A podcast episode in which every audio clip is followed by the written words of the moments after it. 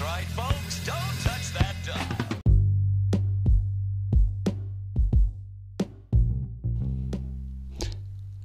Il quotidiano La Stampa oggi intitola un articolo Quando il cibo e il cinema si incontrano è pura felicità. A Roma, la notte del cinema e della gastronomia italo-francese.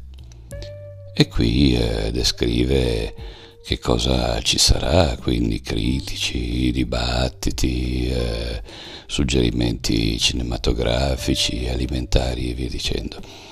Però eh, esattamente come abbiamo avuto le librerie, le enolibrerie, i caffè letterari e così via, per rianimare questo cinema un pochettino spento potrebbe essere qualche cosa che si verificherà magari nei prossimi tempi, ovvero sia un cinema dove si mangia, in fondo è quello che accade in gran parte delle nostre case.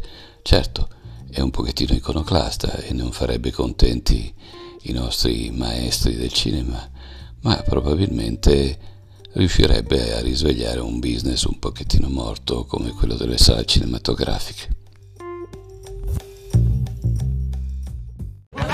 It's not from the